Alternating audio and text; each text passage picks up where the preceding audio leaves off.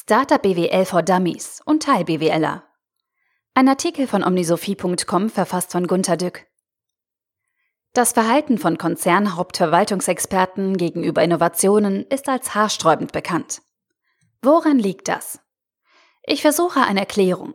Sie verstehen die BWL nicht ganzheitlich als Fach, sondern beherrschen nur ihren eigenen kleinen Teilprozess, den es schon jahrzehntelang gibt und an dem sie prozessoptimierend ständig herumschrauben, weil er nicht wirklich erfolgreich ist. Das aber liegt nicht am Teilprozess, sondern an der fehlenden gesamtheitlich systemischen BWL-Expertise der Teilprozess-Owner. Ich erhelle meinen Ärger darüber an zwei Beispielen, dem Catering und dem Bergbau. Im Verlauf des Catering-Prozesses, angefangen vom Ernten und Schlachten bis hin zum Servieren in Chafing Dishes bei einer Konferenz, hat kein einziger Mitarbeiter irgendeine Ahnung vom Kochen. Die Intelligenz der Zubereitung liegt im Prozess selbst. Die Zutaten und Soßen werden zugeliefert. Sie entstehen eimerweise nach lange abrupten Rezepten, die nur verändert werden, wenn die Wissenschaft Durchbrüche erzielt.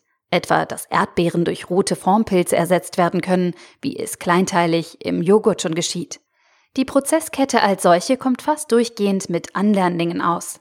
Genauso sehen die Prozessketten in den Konzernverwaltungen aus. Sie erfordern keine Kenntnis der BWL an sich, sondern nur ein Teilwissen über den Teilprozess und alle die Maßnahmen, die zur Weiterleitung von Problemen ergriffen werden müssen, wenn etwas schief geht. Meetings für die Weitergabe heißer Kartoffeln. Wenn man aber ein Startup gründet, muss man über das neue Geschäftsmodell gründlich neu nachdenken.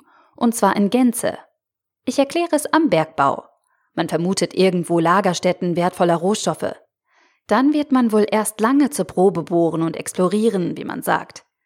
Wer fündig wird, schätzt den Umfang der neuen Lagerstätte sehr sorgfältig ein. Je nach Ergebnis kann nun erahnt werden, wie groß der spätere Verkaufserlös sein kann. Man untersucht, wie hoch die Kosten sein werden, die zur Ausbeutung der Lagerstelle anfallen werden. Gibt das ein Geschäft? Bei einer positiven Antwort die ist absolut nicht sicher, dann hört man wie bei Startup sofort auf, beginnt der Ausbau der Lagerstätte bei möglichem Tagebau oder die Ausrichtung beim Untertagebau. Irgendwann, ja irgendwann beginnt die Förderung und die Gewinnerzielung. Die Gewinne müssen die Kosten der Förderung, des Transportes und des Verkaufs übersteigen. Es kommt auch darauf an, wie groß die Lagerstätte ist, also wie lange man fördern kann. Zum Ende hin werden die Gewinne natürlich schmaler, wenn nicht mehr aus dem Vollen geschöpft werden kann. Und zum Schluss muss die Umwelt wieder in Ordnung kommen. Es fallen unter Umständen enorme Rückbaukosten an. Dafür muss ein guter Teil der Gewinne zurückgestellt werden, damit der Tod bezahlt werden kann. So ein Startup hat viele Züge des Bergbaus in der Phase der Exploration bis hin zum Beginn der geordneten Förderung. Die Standardmitarbeiter der Konzernzentralen kennen aber nur die seit langer Zeit eingeschwungene Phase der gewinnbringenden Ausbeutung. Sie haben zum Beispiel die Autos und die Fließbänder schon vor langer Zeit erfunden und optimieren seither die Prozesse. Das können sie einigermaßen gut, aber auch das nicht wirklich gut. Wie konnte es denn geschehen, dass Toyota in den 80ern plötzlich so viel besser war als alle, die schon zig Jahrzehnte an den Prozessen schraubten?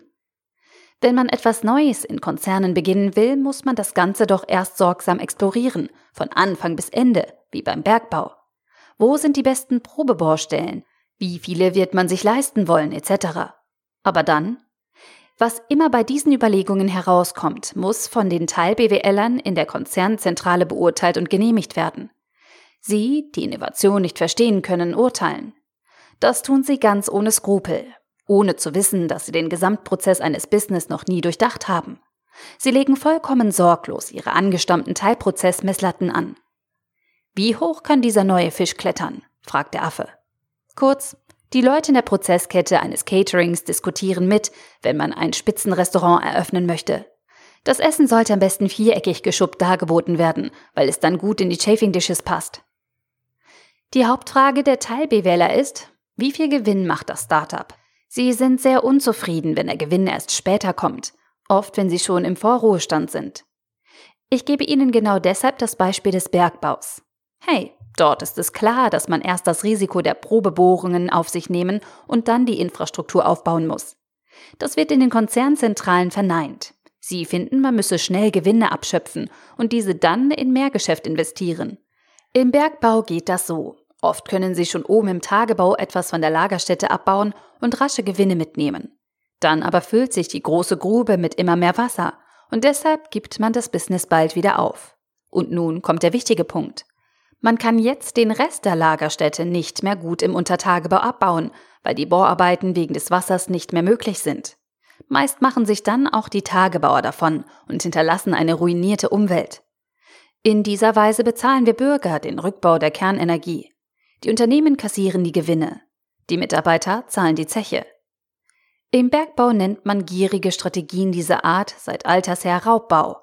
Raubbau ist seit Jahrhunderten verboten, weil die weisen Herrscher darauf achten mussten, dass die Lagerstätten möglichst komplett ausgebeutet werden. Raubbau wurde damals ernsthaft verfolgt. In den Konzernen wird Raubbau gerne gesehen. Er nennt sich offiziell Quick Win und in meiner Leseart hier Quick Win and Even Quicker Away. Ich müsste eigentlich ein ganzes Buch über dieses Thema schreiben. Lesen das dann die Teil-BWLer? Ich frage nur rhetorisch. Wie viele BWLer sind in den Verwaltungen nicht nur Teilprozess, Teil-BWLer? Könnte sich jemand in einem Konzern, der ganz extrem den vollen Durchblick hätte, so ohne weiteres gegen die Teil-BWLer durchsetzen? Oder in einem anderen Setting, das Sie vielleicht gut kennen, kann der Restaurantkritiker den Dosentüten-Catering-Teilköchen einen Sinn für Kochkunst und mindestens edlen Geschmack beibringen? Haben die jetzt teilsterbenden Konzerne frühere Gewinne zurückgelegt, um sterbende Geschäftsmodelle rückzubauen? Haben die Autokonzerne vorgesehen, dass es auf Batterien, Brennstoffzellen zugeht? Im Bergbau exploriert man mit den Gewinnen einer Mine schon woanders nach neuen Lagerstätten. Das leuchtet selbst Kindern ein. Die Autokonzerne wollen aber offenbar den Gewinn auch dann noch steigern und verteilen, indem sie die Ertragsmine schließen und gleichzeitig neue Minen erschließen. Irgendwann zahlen wir gemeinsam die Zeche, wie bei der Kernkraft. Ich seufze. Gibt es nur noch Teil-BWLer? Müssen wir immer unter diesen vielen leiden, die immer nach dem heutigen Gewinn fragen? Warum begreifen Sie nicht, dass man bei Startups immer das ganze Business oder den Gesamtwert des Unternehmens misst? Und eben nicht den jetzigen Gewinn. Ist ein Bergbauunternehmen, das gerade die Goldmine freigelegt hat, deshalb nichts wert, bloß weil es in diesem Moment den größten Verlust angehäuft hat? Bei Startups fragen sie in diesem Moment, bekommen wir die Vergangenheitskosten bestimmt auch wieder rein? Müssen wir das Startup jetzt nicht schließen, weil das nie geschehen wird? Aber ab jetzt machen wir Gewinn. Aber ihr holt nicht alles wieder rein. Vergiss die Vergangenheit, ab jetzt machen wir Gewinn. Die Autofabriken machen nur vermeintlich Gewinn. Ihr macht eigentlich schon Verlust, weil die Beerdigung des Alten sehr teuer kommt, wozu ihr keine Rückstellung gemacht habt. Nein, wir machen hohe Gewinne und wir zahlen gerade jetzt extra gute Dividenden, damit wir vor den Aktionären gut dastehen. Aber ihr müsst den Grabstein ansparen.